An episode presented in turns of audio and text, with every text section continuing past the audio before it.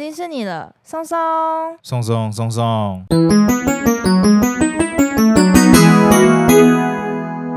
大家好，我是你们的专属训练师拉雅。大家好，我是松松，欢迎大家走会轻松聊自然。松松，你知道十月五号是什么日子吗？那听众朋友也可以猜一猜，十月五号是什么日子呢？那就是石虎日。嗯，对，而且是只有 for 台湾的哦。台湾自己定十月五号为石虎日，因为十五石虎。哎哎，我还没想到哎，你不知道吗？哎，我不知道哎。天哪，我们被谐音梗荼毒的这么严重，没想到连这个也是来自谐音梗啊。对啊，因为十五等于石虎啊，很像吧？哎，这个想到的人也是蛮聪明的哎。很强哎、欸！我以为你知道 哎、欸欸，我不知道、欸，你不知道，我完全不知道哎、那。你不想说傻眼？你不想说那为什么十月五号是石虎日吗？哎、欸，我就没有想想说哦，是一月十号是世界动物日，所以接着十月五号我们就定为一个我们台湾最近一直在积极保育的一个动物的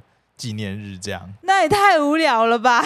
哦，我是真的没想到十月五号是石虎日哎、欸，而且它的由来居然是因为这个谐音梗、啊，因为这个谐音梗。好，不过在切入今天的主题之前呢，我要来跟你讲一个好消息。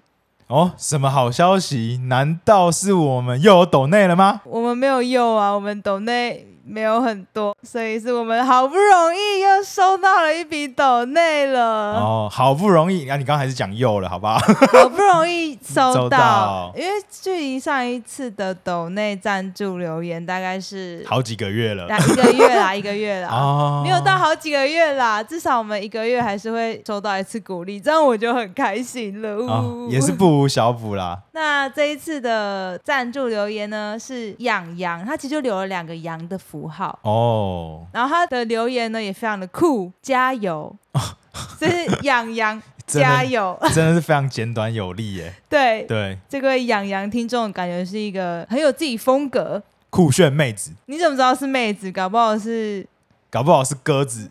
鸽子是什么？鸽不对，鸽子好像怪怪。鸽子不在讲警察吗？酷酷炫，搞不好是酷哥，酷哥或酷妹，酷哥或酷妹。谢谢这位养羊的赞助跟你的加油哦。好，我们也会加油的，大家一起加油。对，我们最近的 Apple Podcast 的好评大概停在一零九有一段时间了，希望可以赶快迈入一一零。请大家多多踊跃发言，如果听的习惯啦，爱有喜欢我们节目啦，请不吝给予我们好好，好的。评价五星好评，对，请不吝给予我们五星好评。那你们的留言呢，也都会是我们继续创作的原动力哦。好，那我们就要来进入我们今天的主题，这个十月五号的石虎日。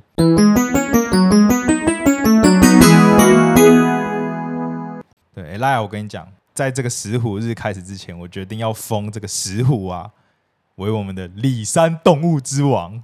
为什么要封它为里山动物之王？延续上一集，我们上一集介绍一个里山动物是水蛇嘛？对对，那其实里山动物就是讲说，哎，他们的生活的栖地很靠近我们人类活动的里山的浅山区浅山区域的这些动物嘛。石虎呢，我觉得又是里面其中一个目前非常受到关注。然后呢，就是以石虎之名呢，我们台湾的政府啊。也做了很多实际的保育行动，陆陆续续的，就是在这个发起跟进行当中，还有规划当中。那因为这个保育石虎的行动啊，其实也间接的保护了这些其他的里山动物。哦，对，所以我就决定封它为 King of 的里山动物。我还以为是因为它什么攻击力特别高，或者是它的行动特别迅速之类的，所以你才要封它为之王。哦，其实石虎啊，某方面来说。它确实是这个浅山动物的这个食物链的顶层啊，顶级的掠食者。那石虎跟水蛇 PK，一定是石虎会赢啊！哦，只是石虎应该不会跟水蛇 PK 啊，有点难。就是它的食物里面，也不是说它完全不可能吃水蛇，但是应该真的是很少会遇到。它有别的很多东西可以吃，譬如说好吃的老鼠啊之类的。对，哎，其实我跟你说，这个石虎。我自己在开始认识动物，或者我很喜欢动物启蒙的阶段啊，从我国小、国中，我其实一直到高中，我一开始的时候都还不知道石虎这个动物啊。可是它很有名呢。你自己仔细回想，你从什么时候开始知道石虎？很早啊，因为我是苗栗人。你是苗栗人，那你苗栗就是石虎，大家都会说石虎，所以蛮早好像就知道石虎的。只是我知道就是苗栗特别有动物。你对石虎的印象是什么？猫猫，就这样。对，啊，石虎就是猫啊，某一种猫，对不对？好，对，没错，就是全世界现在现存的四十一种猫科动物里面，嗯，石虎是其中一种。嗯，以演化来说呢，学者们他们有把现今的猫科动物的演化的早跟晚有去分，他们那个叫做系群或是世系，就是讲简单一点，就是它分成很多个不同的群。那这群的演化出来的早跟晚呢，就是他们分类的依据之一。嗯、对，那像石虎啊，跟我们现今我们平常养的家猫啊，都算是比较后期才演化出来的一个系群。科系的系，科系的系哦，它就叫做世系啊，或是系群啊。那石虎跟家猫有关系吗？它们只能算是远亲，已经算是不同系群了。家猫更晚哦。对，不过呢，也有一个说法是说，早期人类在五千年前，其实一开始驯化的猫科动物是石虎，只是说后来才逐渐的，因为可能家猫更好驯化，所以才逐渐的被这个家猫取代。也有一个这样子的说法，它比较凶吗？所以比较难驯化吗？某方面来说可以这样子说，因为石虎它算是比较孤僻一点，它在野外呢，大部分时间也算是一个独行侠。独行侠没错，嗯。然后他们呢比较有杀手本色，杀手 就是对于猎物呢就是一种一击必中，野性。对，他们比较野，对于猎物是没有那种宽容的，因为他们的生存压力很大，嗯，所以他们通常就是。一抓到猎物就是要吃掉，回戏，直接先就是一定会弄到它死掉，他们才有可以去吃它嘛。但是像家猫不一定，家猫它就会玩弄，没错，就像我们家有时候会出现的蟑螂一样。石虎它算是猫科下面的石虎，这样吗？对，它是豹猫属。哦，豹猫属下面呢，目前有五个种，那其中一种叫做豹猫，或是亚洲豹猫。不过这个豹猫里面还有分很多不同的亚种，就是以这个亚洲豹猫来讲的话，目前还可以再被分成十二个不同的亚种，在不同的区域。嗯、那台湾呢，就是其中一个亚种。所以有一些豹猫其实是可以养的，有一些是。像石虎就不行，应该说可以养的那个豹猫，它不是豹猫属的哦，它只是长得长得像哦，懂，它也算是家猫，只是它长得像豹猫，所以大家就给它冠上这个豹猫名字，但其实它不是豹猫属。对对对对对对对哦，它不是豹猫属下面的豹猫，它是披着豹猫皮的家猫。这十二个亚种来说呢，目前呢、啊，在日本的西表岛有一个西表山猫。哦，我想听过那个岛是不是很有名啊？它算是在冲绳的一个小岛上。这个西表山猫呢，主要就分布在岛上。嗯，那也因为这个小岛它的地域的范围没有很大，所以小岛上的西表山猫的族群量也很少。只是说它在这个岛上呢，因为受到非常良好的照顾，请全岛之力都要爱护这个物种。嗯，对。然后它也好像也有被定为日本的吉祥物哦，不是纪念物，他们纪念物不是吉祥物，不是吉祥物啦，是叫做日。本国指定自然纪念物，那为什么不要变成吉祥物？我觉得西表山猫变成吉祥物应该很可爱啊。吉祥物就没有尊爵感啊，没有那种重要的感觉。哦那熊本熊是吉祥物还是纪念物？熊本熊它是吉祥物啊，它是它是人画出来好吗？跟它有名呢。啊，没事，不要理我。像这个西表山猫呢，就被世界 IUCN 就是定为它是濒危物种，是因为它的数量真的比较少。嗯。那另外好像婆罗洲还是菲律宾那边的有一个亚种呢，也有被定为是易危，就是说虽然没有那么危险，还没有到马上灭绝。对对，但是它还是有被灭绝的风险。怎么感觉豹猫属底下？下的这几个豹猫都偏少，可是你看哦，除了刚讲这两个，其他的亚洲豹猫都是无尾啊。以世界的观点来讲的话，他们是无尾的哦，还是是跟他们当地开发的情况有关？其实主要就是因为呢，这个豹猫他们喜欢的环境就是所谓的里山环境，嗯、就跟人类太接近了。嗯，他们喜欢有一点被干扰的环境，嗯，或者是正在退化的森林、森林边缘。所以像亚洲豹猫可能都还在一些比较没有开发的国家。所以相对起来，欸，中国好像有五种亚种。哦，中国有一些地方也还没开发啊。哦，你是吧？合理啊，合理，合理啊，和他们那么大，对不对？对。那我们台湾石虎也算是一个亚种嘛？有什么特别的地方，还是说他们外表上面有什么比较可以辨识的？哦，他们特别的地方呢，就是它已经是台湾岛现存唯一一个原生的猫科动物。我知道。这样有没有很特别？这样很特别。但你说外观的话呢？哦就是说，跟一般的家猫比，或者说我们常见的、嗯、呃虎斑猫，一般的家猫花纹都比较偏条纹状。对对，所以像人家养的那个有品系的豹猫，对，就是因为它身上的点点的很明显，是变成点状或是斑块状，看起来很像豹，对，才叫做豹猫嘛。那一般的我们人养的这个豹猫，它的斑块会比较大。嗯，那以石虎这个亚洲豹猫。或者说我们讲的这个石虎来讲的话，它身上的点点状的斑块就比较小，一点一点的圆点比较多。这样，它还有另外几个比较重要的特征是可以跟家猫去分辨的。第一个，它的眼角内眼角，我们会给把塞那个地方泪沟啦，会泪痕有泪痕那边。对，就是会结眼屎的那个地方呢，嗯、往上延伸，会有两条白线一直延伸到额头，哦、白线或灰线，就看起来蛮明显的。那另外呢，它的耳朵的背后，嗯、耳朵的背后。是黑底，然后会有一块很大的白斑，就想说它耳朵的背后有一块圆形的白斑，哦，然后很大块，嗯，但是底是黑的。那一般的猫耳朵后面是不会有这样子的，好像是哎、欸，我们家好像都是一样的颜色，不管是三花猫或者是乳牛。乳牛或是什么冰室，嗨，你害我想不到了。我本来好像想要讲什么琥珀猫吗？还是什么？琥珀还是什么？呃、不是啦，玳妹吧？玳妹啦，对啦，玳妹嘛。啊，你就在这边插我的话，我想说什么冰室？真的有冰室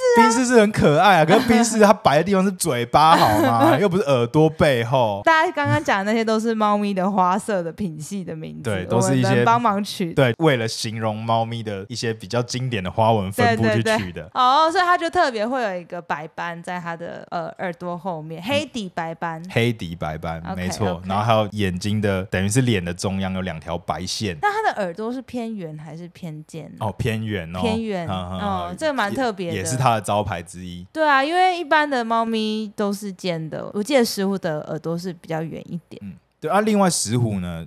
原则上来说，会比一般的家猫体型大一点。如果在野外遇到，应该感觉会蛮霸气的啦。我自己是这么觉得。它们其实数量不是很多，在台湾啦，现在目前推估最多大概就是六七百只，到最多可能一千多只。嗯，不确定。但是目前平均的评估起来大概是五百只左右。那这个五百只左右呢，主要分布在苗栗跟南投。那像是苗栗以北的新竹呢，现在有一些零星的分布。那南投以南，像是彰化啊，或者是往东一点的，呃，惠蓀林场啊，这个这些地方呢，也陆陆续续都有一些监测到。这样，理论上石虎它应该是要一个全岛分布的动物，所以其实以目前的这个状况来说是就比较少。那不过今年八月有一个新闻，就是说，哎，他们在台南跟就是嘉义可能有发现零星几个记录，但是台南已经很久很久没有发现记录了。那八月的时候就有一个新闻，就是说。哎，台南睽违了十七年，在曾文溪的河岸边记录到了石虎，那这就是一个非常振奋人心的一个消息。自己在查找文献的时候，就是在一百零四年王英老师的一个文献里面还说，哎，因为嘉义跟台南已经十十多年没有发现石虎了，所以可能就是怀疑说那个地区的石虎已经灭绝了。哦，所以不是从上面跑下去的哦。呃，其实这些都是很新的研究发现，就譬如说像我们。一直以来都会认为说，我们的几个流域，我们台湾的几条河，譬如说像大安溪、大甲溪、乌溪，那像到嘉义、台南的曾文溪这几条溪呢，应该说我们以前都会认为说这是一个天然的隔绝，就是石虎它很难跨越这个溪流，然后所以就会造成一些地理隔离。不过现在就会发现说，哎，石虎其实会利用这个溪的沿岸的一些环境，这些草泽啊。或者是一些草丛啊，当做是它的猎场，是不是它会沿着这些溪流逐渐移动？其实是有可能。它搞不好会游泳，游泳的话，或是可能枯水期的时候，它就跑走过去。我刚刚正要想，我刚刚正要这么讲啊，也许枯水期的时候有机会，嗯、那不然它就是可能要利用就是一些人工设施。只是他们在台南这样子，会不会找不到他们的？就是会不会真的数量很少，所以它要繁殖的时候也会比较难啊？这就当然也是一定的啊，就是说它在当地的族群量那么稀少的话，它要能够找到可以跟它一起繁衍下一代的配偶，嗯、可能都就没有那么容易。他们繁殖的时候偏向一夫一妻制哦，是哦，就是说他们当然不会有夫妻的概念。不过石虎它没有很明显的繁殖季，在台北市立动物园的饲育的。观察里面是看到它一年四季都会繁殖。哦，对，但是呢，可能会在某一些时间比较偏高峰，嗯，譬如说冬季到春季的时候，我们俗话讲的发春嘛，动物都在春天会发情，发情，然后交配。这个石虎呢，它们呢也是这个在冬天跟春天会发情的成员之一。那为什么要这样子呢？其实主要是因为可以让他们在育幼期比较顺利，嗯，因为育幼期的时候他们会需要。不管是母石虎在怀孕的过程，还是说他们在小石虎出生的时候，要带着小石虎去狩猎，他们需要比较充足的食物来源。嗯嗯，对。那春天一路一直到夏天结束这段期间，是他们的食物来源比较充足的时间。嗯，对。那我们刚刚可能没有提到，就是石虎主要吃什么？它主要是吃的动物呢，吃最多的就是老鼠。有没有很合理？合理，合理。田鼠们，对啊，合理啊。对，那他们也会吃一些昆虫啦，嗯、也会吃一些可能像蜥蜴啊这些小型的爬虫类啊。他们还会偷吃鸡。哦，对，没错，他们 这个是我们等下要讲的话题。好，对他们也会吃鸡啊，也没错啦，就是为了要能够好好运用这个春天跟夏天食物资源比较丰沛的时期来育幼。在冬天跟春天呢，有比较多交配的这个现象。那这样子同样状况也有在西表山猫上面也有观察到。嗯，石虎呢，一次大概可以生二到四胎，好像跟一般猫猫差不多。差不多，其实差不多。他们应该可能他们比较晚进演化出来的，也许有一些相似的特征吧。嗯，那他们在育幼的时候是公母一起，还是主要是母的负责带？主要是母石虎带小石虎为主，公石虎呢，它。他们主要就是会有一个猎场的范围嘛，就是他们会有一个活动领域的概念，对，然后他们就会在这个领域里面呢，就是守护他们的领域。那他会让那些母石虎在这个领域里面？呃，对。那他会猎食物给母石虎吗？不，不就不会。哦，对，就是主要是母石虎带小石虎。我记得最近那个林务局前阵子有出了一个拼图嘛，有一个母石虎带小石虎的夜光拼图。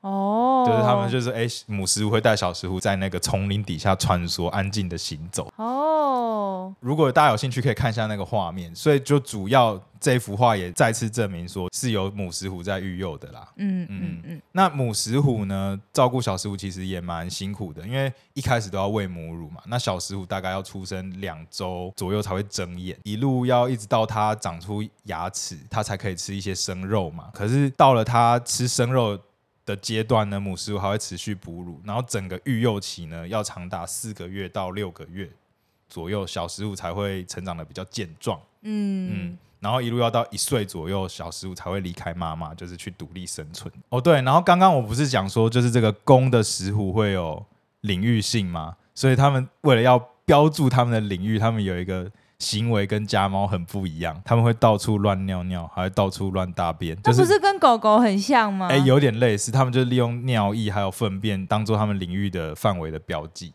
所以它不埋沙。对，他不会把他大便埋起来。好臭哦！然后这段话有味道，是不是？没有，就是 你最好是闻过石虎的便便的味道。我闻过我家猫的，他们都不爱把自己的便便埋起来，超臭，然后都要别只帮他埋。等下阿奶走进来抗议。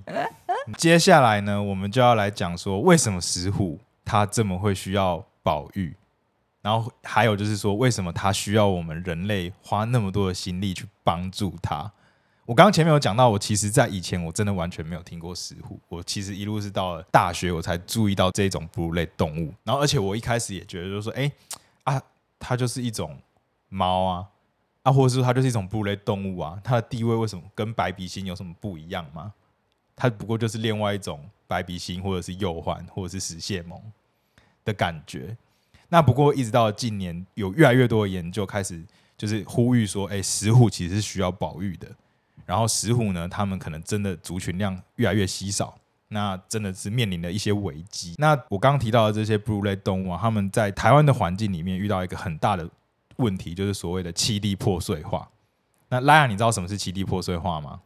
就是适合它的环境可能不像以前那样是一整片，现在是点状分布之类的。可能这一区的山林 OK，然后其他被开发，然后下一个可能距离很远又有一个，所以就会变成说他们没有办法很轻易的遇到他们的另外一个同类族群，所以可能繁殖上来讲就会比较难。诶，其实也讲的差不多对了。诶，我之前是不是有讲过啊？在黑熊的时候有讲到过这件事情哦。哦，原来是这样、啊。在山椒鱼的时候也有讲到过这件事情哦。啊，松松真的是老了啊。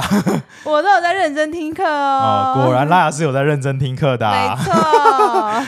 对，那就是这个七地破碎化呢，其实也不只是包含说这个。当然是原则上是因为人类开人类的活动跟开发，但是也不只是说一个山头跟一个山头之间的这样子的差异。其实呢，在一个山头里面，如果开了一条路，嗯，像是开路这样子的行为，它中间有一个非常人工化的设施，嗯，它其实也可以算是一种七地破碎化，就是因为动物呢，它要从一个七地。移到另一个栖地，它中间就要跨越一个人工设施哦，什么马路之类的，或者什么水库啊，对哦，对啊，水坝啊，没错没错，就是像这些人工构造物。那另外呢，就会变成说，你像它有条路这样经过，它其实它原本可以活动的区域范围可能是十平方公尺或者十平方公里。但是一条路划过去了，它的连续性就从十平方公里变成五平方公里了。嗯，那它能够去的地方其实就少了一半。那它要去另外一半的五平方公里，它就要冒了一个被车撞的风险，然后就会一直很容易被路杀。没错，所以我们要讲的第一个，哎，石虎呢，它面临的，哎，不对，它已经是第二个了。石虎呢，他们现在很大的一个问题就是，他们一直都会被路杀。嗯，从二零零八年一直调查到二零一四年呢，调查到的记录，平均起来，台湾一年有九只石虎被路杀。听起来好像还好，对不对？对啊，为什么听起来好像还好？因为一年平均九，这就是跟我刚刚讲的我们整个大众的教育有关。哦，就是说以前的大家就像跟我一样，我们在那个年代十几年前的时候，对石虎的关注没有那么多。一般人看到路上一只猫倒在那，也不会知道它是石虎，他以为它就是猫，就是一只被撞死的猫。哦，所以有可能变成说这样子通报的记录就没有那么准确嘛。哦，所以他们用了一个比较近年的数字，就是说，哎，依照目前的宣传的状况，大众已经对石虎都有认知。我不觉得，好啦，可能会关注到石虎的人有越来越多。我个人感受是真的有。对，可是一般来讲，大家真的认得出来石虎跟猫的差异吗？哎，其实现在网络那么发达，大家都会觉得说，哎，这个看起来真的吗？看起来像豹猫，就会 po 上网上面去问一下。但是我觉得你忽略一件事情，就是苗栗的人，我不知道歧视苗栗人，因为我自己也是苗栗人，但是苗栗真的很多爷爷奶奶、大叔大妈，他们不一定真的知道那个是石虎。也不一定会使用网络去 po 问大家，对，但是以跟十几年前比起来，已经又更多了，对不对？那我就跟你讲，他们用二零一九到二零二二年去评估的数字，嗯、一年有二十五点六只，大概就是二十六只石虎被路杀，所以的确真的有变多了。其实这样子听起来很可观呢，一年有二十几只石虎被车撞，然后他们的族群量可能才五百多只而已，对，所以一年可能有大概五趴。五趴左右的族群量被路杀，哎，这很可观哎！你想想看，五趴意思就是说，你们高中班上有四十个人，然后每年十五个，这样听起来好可怜哦。五趴的话，应该是每年死差不多两个，你不觉得很可怕吗？然后二十年就没了。对啊，我觉得你今天很酷哎！你今天都在用一些很平常的话讲到一些我等一下要讲的重点。等一下，你就会知道了。哦，你说二十年之后就没了，这个就跟我们现在石虎如果不保育的话，它可能十几年之后，或是四十年之后就会没有。对，但是评估的方式比较精细啦，没有那么粗 暴。嗯、OK，没有人，没有人说哦，每年都会死两个，这是七夜怪谈啊。啊，是诅咒。这个班级怎么了？对啊，鬼月已经过去了。所以这个路杀的问题其实是非常非常的严重。拉雅，不知道你知不知道，其实十月五号石虎日当天就有一个新闻，在草屯市中心附近的郊区，在一个汽车修配厂旁边，路上就倒了一只石虎。这个完全就是什么，在我是草屯人这种社团里面，他就 po 上去问这个猫猫长得好怪，它是不是石虎？对。哦，这笔通报记录呢，也是离草屯市中心最近的一笔记录。其实南投县今年已经有九笔石虎被路杀的记录，怎么感觉越变越多啊？应该是说，大家会注意到的越来越多，所以其实搞不好它平均被路杀的量其实是更高的。哎，有可能啊，就确实有可能啊，就包含一些我们没被注意到的。那这一笔呢，推测有可能是从乌溪流域扩散过来的族群个体。那我刚刚不是讲说，哎，熊的石虎会有领域性吗？熊的石虎里面呢，这些刚成熟一岁多、刚离家的年轻的公石虎啊，他们在秋天的时候会有一个行为，他们会走很远。因为他们领域都被一些老石虎们霸占了，他们可能会需要去扩展，对，去寻找他自己的新天地。懂。只是说他在这个移动的过程中呢，好的地方都被占走了嘛，他就只能往一些越来越接近人的地方走，哦、那一不小心就会发生意外。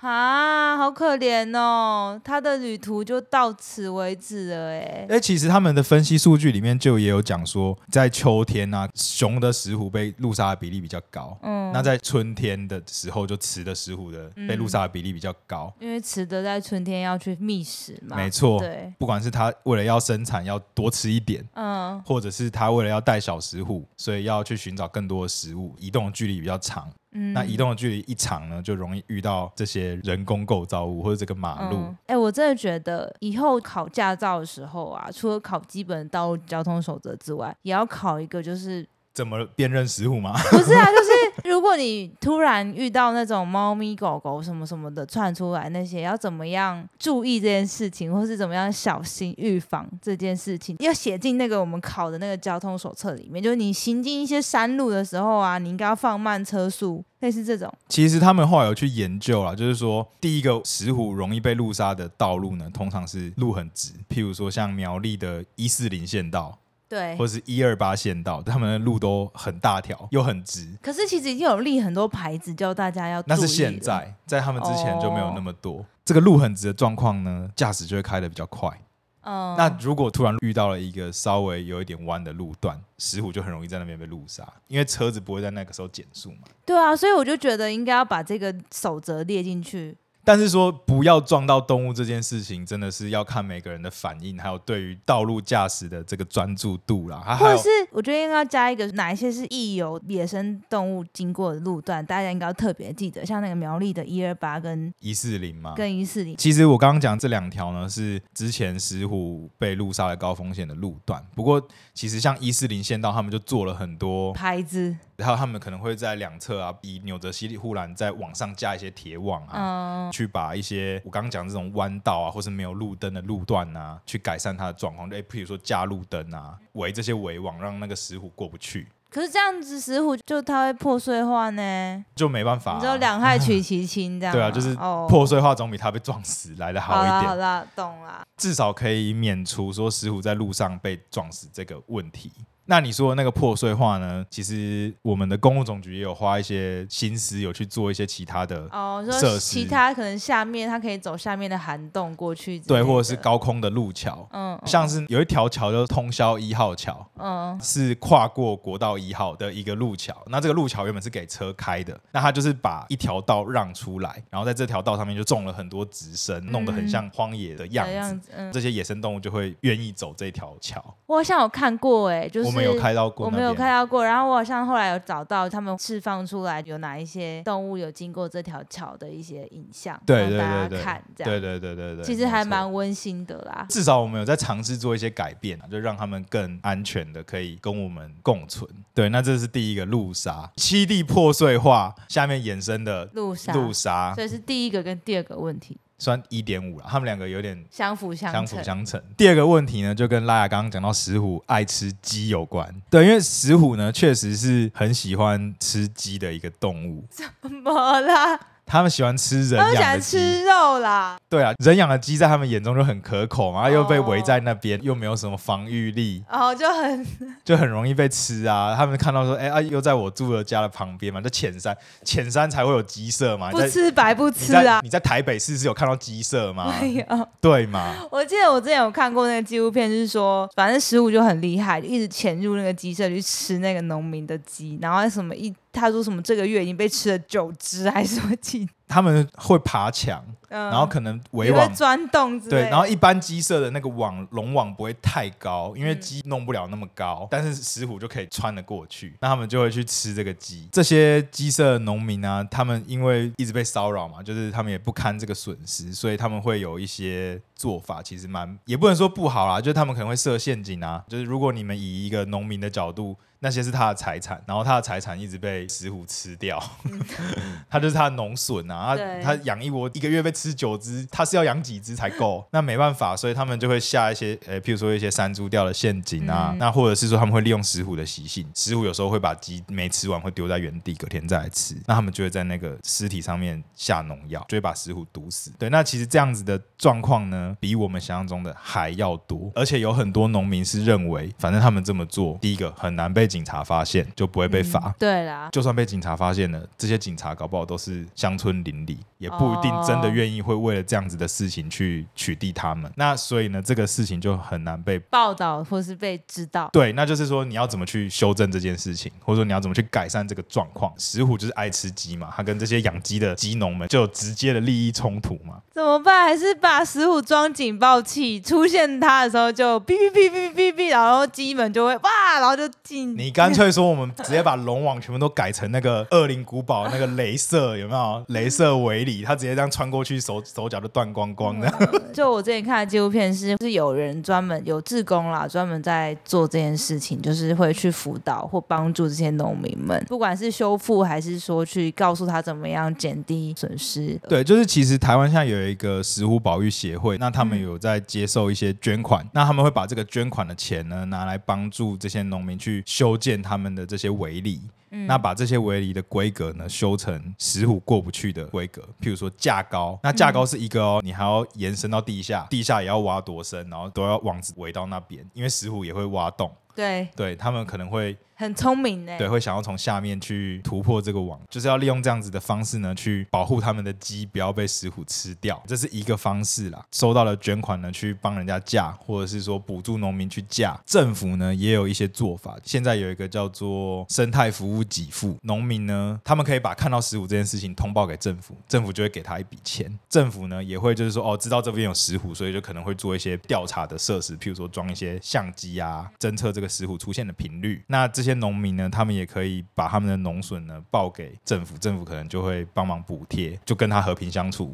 啊，我们会补贴你钱，这样子的话，农民就会比较愿意，就说好了啊，我的损失我也有受到一定的补偿，我就以一个比较爱心，因为动物也是一个生命嘛，那我们就不要伤害它，这样他们就比较愿意有这样子的发想跟做法。那久了之后呢，也会因为有爱石虎的这个形象带来的利益呢，会越来越愿意接受，就是要保护石虎这个观念。记得好像有一个石虎米，对不对？对，那石虎米呢，我们刚刚在讲石虎，它面临的另外一个问题就是农药。那石虎米就是在农药的这个部分有去做解决，就是他们整个，oh. 我刚刚说石虎喜欢吃什么老鼠，但在这个农田里面可能有很多的刺鼠啊，或者是鬼鼠，可能不同区域不同种。那这些肥美的田鼠呢，就是农业害兽，那农民就会用老鼠药，那或者说他在农田里面就会撒农药。石虎呢吃到这些被毒的老鼠呢，他们身体里面就会累积这些农药，嗯然后所以有可能就会有一些不正常的行为，然后可能比较虚弱啊，更容易被导致路杀啊，这样子的问题。那石虎米呢，整片米的生产呢，就是不去使用农药，嗯，那不去使用农药的过程呢，可以间接的帮助石虎有一个比较友善的猎场可以去生存。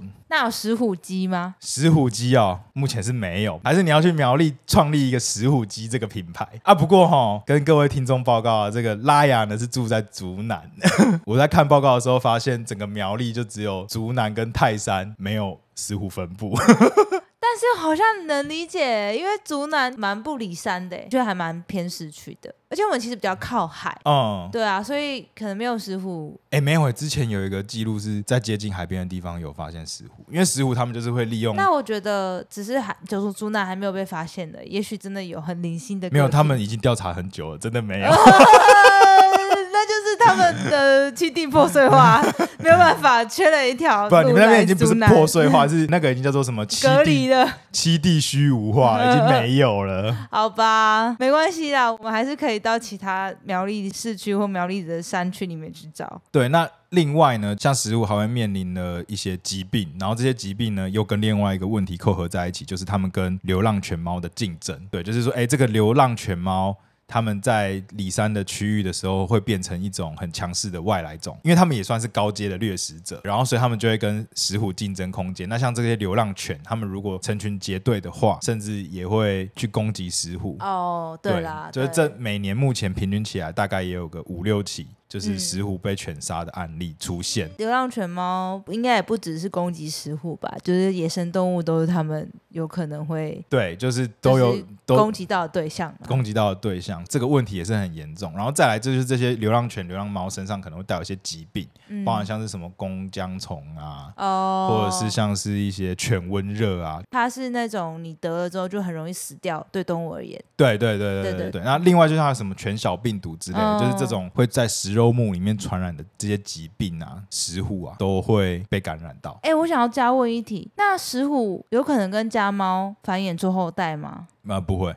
哦，他们已经隔离了，不同属就差的比较远了啦，比较难直接有在。虽然狮子跟老虎还还是可以啦，但是他们下一代就会 有一些畸形之类的，对，就没有办法再产生有生育能力的后代，没错。但他们就是属于不能的那一种。目前我们台湾的石虎族群呢、啊，还有一个隐忧，就是说以捡到的这些尸体啊，或是我们能够采集到的样本啊，然后去做他们的遗传因子的分析，就发现其实目前来说，台湾的石虎的族群遗传多样性偏低，蛮近亲的，所以。他们未来有没有可能就是没有办法抵抗一些比较严重的疾病啊？或者说他们会不会因为近亲交配的关系，造成他们的个体越来越虚弱啊？或者是说比较常出现一些遗传疾病啊，导致他们的族群量没有办法增长，其实是一个隐忧啦。这个就是因为可能原本的族群量就不高吧，不高，然后再加上石虎在早年间一九七零年代之前，就是有面临这个猎捕压力，毛皮会被原住民拿来使用，他们的毛呢还会被汉人拿来做毛笔，所以这些问题呢，都会导致他们的族群量可能在那个时段时间大量的消失，导致他们后来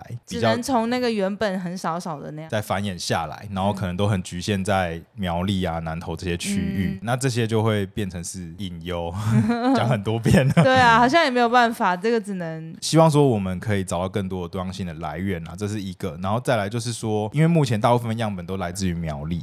所以，就其他县市的样本还不够多，其他县市的样本再加进来的话，的话也许是可以去 fix 这个问题问题或者这个结论。最后呢，讲了那么多石虎会面临的问题，那石虎到底会不会灭绝，或者说它在国际的标准上去认定它是一个多危急的动物呢？他们有一个评估的方式叫做 PVA 族群续存力分析。就是你刚刚讲那个什么，班上四十个人，每个 每年死两个的话，二十年以后就没了。二十年这个整个班级就不见了。这个族群续存力分析呢，就是他们会把物种呢面临的这些问题的因子呢，都按照比例的去纳进去，然后去分析说，哎，那它在面临这样子的情况下，有多高的几率在一百年以内灭亡？石虎呢，如果它的族群呢没有面临这些问题的话，他们百分之百是不会灭亡的。以分析的结果来看呢，那如果面临了路杀的这个问题呢，有七十二趴的机会会在一百年内灭亡，太高了吧？对，然后 很高呢。对，如果是面临了流浪犬竞争的问题呢，有十趴的几率会在一百年内灭亡。然后如果是面临的这个鸡舍毒害啊、陷阱杀害的这个问题呢，也有十一趴的几率会灭亡哦。这分别来看，这几个因子好像说，哎，他们还不一定真的会在那么快灭亡。不过如果这三个因子比较重要，这几个问题加在一起，结论是他们在一百年内有九十八趴的机会会灭亡，就等于是就会灭亡的意思。对，就是几乎他们有很高的几率。如果我们现在都不做任何改变的话，他们很高的几率就会灭亡。那二十年内会灭亡的几率也有个二十七趴，四分之一的几率。就如果他们在遇到一个什么比较大的、可能特殊性的一些事件的话，也许就会灭亡。以这样子的标准的话，以世界 IUCN 的标准来说，他们几乎是濒危物种，非常危险的一个族群。最后，政府拟定了几个策略，如何去解决这个问题？现在有一些目标，第一个是希望整个石虎的族群的数量可以提升到九百只，大概就是一倍吧。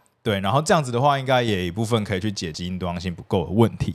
但是他要怎么样让它提升？他要引进外面的吗？哎，不一定啊。就是譬如说，我们现在加强的各种措施，譬如说像石斛米啊，哦、然后友善生态服务给付啊，让石斛豆鸡可以吃到饱啊。这什么啦？天天吃 buffet 哦。对，稳定的食物来源啊，然后不要被车撞啊。嗯对，尽量在这些石斛容易出现的地段呢，去增加一些友善设施啊，像这样子的方式，逐渐的去增加石斛的数量。增加的话，那确实就可以减少它灭绝的几率。第二个指标，希望每年被路杀的数量可以减少到五只。嗯，那这个就有赖于我们日后未来的努力。对，大家开车的时候都要小心，经过特别的路段都要放慢车速。就是如果你知道你已经开到苗栗了，记得不要开太快。一些数据啊，好像是在弯道更容易撞到野生动物，就是要加路灯，要么就是你在弯道你自己就要放慢车速。真的，我觉得这个真的很难。但像就是松松开车的时候，我觉得他都蛮厉害，他眼睛真的太利了，利到不行，很强。因为我可能看动物比较习惯，就是你会知道一些阴影啊，可能是动物，你就会赶快放慢速度。像有一次，他就是一扫而过某一个地段，然后他就说：“哎、欸，旁边有蛇。”然后我就立马下车看，然后那蛇已经钻进洞里面了。我说：“怎么看得到？那个路边真的看不清楚哎、欸，而且是晚上哎、欸。”对，因为那个形态看久了就会习惯。那最后呢，就是他还有一个指标，就是说，哎、欸，每年被鸡舍杀害的石虎小于五只。其实你看台湾石虎保育行动计划里面，它的指标定得很准确，很明确，所以代表真的是危害比我们想象中的严重。真的不要把它们当做是一个笑话。这个就是里山动物跟、嗯、跟人类人兽冲突、人兽冲突的一个。其实这也不止在石虎身上，其实最近很多黑熊也有这样的案子、啊。嗯从跑去人家的，好像都会越来越往低海拔移动，就跑去吃人家的蜂农的蜂箱，跑去吃鸡啊。他那天吃，好像上一个新闻是黑熊吃了七只鸡。还是以后养鸡就要想一些方式，就开发一个。不，养鸡前要三思啊！你可能要跟石虎还有黑熊为敌。不行，你不要这样讲，这样大家都不敢养鸡了。对啊，就是要做好一些措施嘛。鸡其实也是我们其中一集的主角，他怎么那么可怜？一下子又要被石虎吃，一下要被熊。还是可以有一些保护那些鸡的方式嘛？哎呀，鸡最多还不就人吃，让一些给食物没关系啊，好像蛮有道理的。好了，没有啦，我们还是要尽量帮助，想到一个真的可以解决的方式。对，我们可以想到更好的共存的一些做法啦，嗯、不要一开始就准备回戏，这样真的是。有点太对啦，对啦，虽然比较直接啊，但，是有更好共荣共好的一些方式啦。嗯，但也辛苦那些养鸡的农民们，因为真的对他们来讲，其实也是很困扰啦。所以他们如果愿意多花点心思来去保护的话，我觉得也要给予他们很大的赞声。对对对，真的。刚刚讲到栖地破碎化问题，很大一个部分就是说，哎、欸，他们想要为了要保护食物去画保护区，也没办法画，就是因为这些浅山地带很多都是私有地，这、嗯、私有地就是可能是养鸡场啊，或者是农田啊。对，所以这样子的现象，还是希望有朝一日我们可以真正达到和平共处啦。最后也跟大家分享一下，就是其实我们之前有去过苗栗，想要专门就去找石虎，对吗？我们有讲过。对，然后我们大概绕了一个晚上吧，五六点，然后一路绕到可能十十点多，点快十二点，真的都没有看到。我们是绕了一大圈，哦，我们绕了一大圈，然后我们是真的有去开一些真的很浅山的路，我们真的很认真的在找，但是真的一直都没有看到。那个路说真的，松松开也都会觉得哦，难得就是要有点挑战性，要很专心开，而且要大家跟你一起才敢去开那种路吧。呃，讲真的，就是开开真的在那边就经过一个鸡舍，好像有哎、欸，对啊，嗯，就是你在深山里面，然后就突然出现一个鸡舍、欸，嗯然后我就想说，哇，还真的有这样子的土地利用的形态，嗯、难怪他们会跟石虎产生冲突，嗯、就是可以理解。不过真的，我觉得石虎的数量真的没有想象中的多啦。最后也希望大家可以知道，这个十月五号是我们台湾的石虎日哦，欢迎一起在这个时间多多关注石虎屋。那今天的节目就到这边，如果喜欢我们的话呢，也不要忘记追踪关注我们的节目，就不会错过最新集数。那也欢迎给予我们五星好评或是赞助抖内支持哦，大家的鼓励呢，都是我们继续创作的原动力。我是松松，我是拉雅，再见，拜拜。拜拜。